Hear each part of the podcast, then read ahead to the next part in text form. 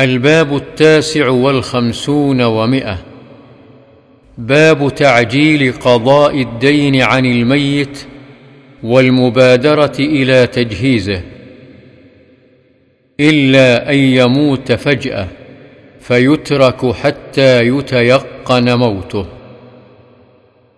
عن أبي هريرة رضي الله عنه عن النبي صلى الله عليه وسلم قال: نفس المؤمن معلقة بدينه حتى يقضى عنه. رواه الترمذي وقال: حديث حسن.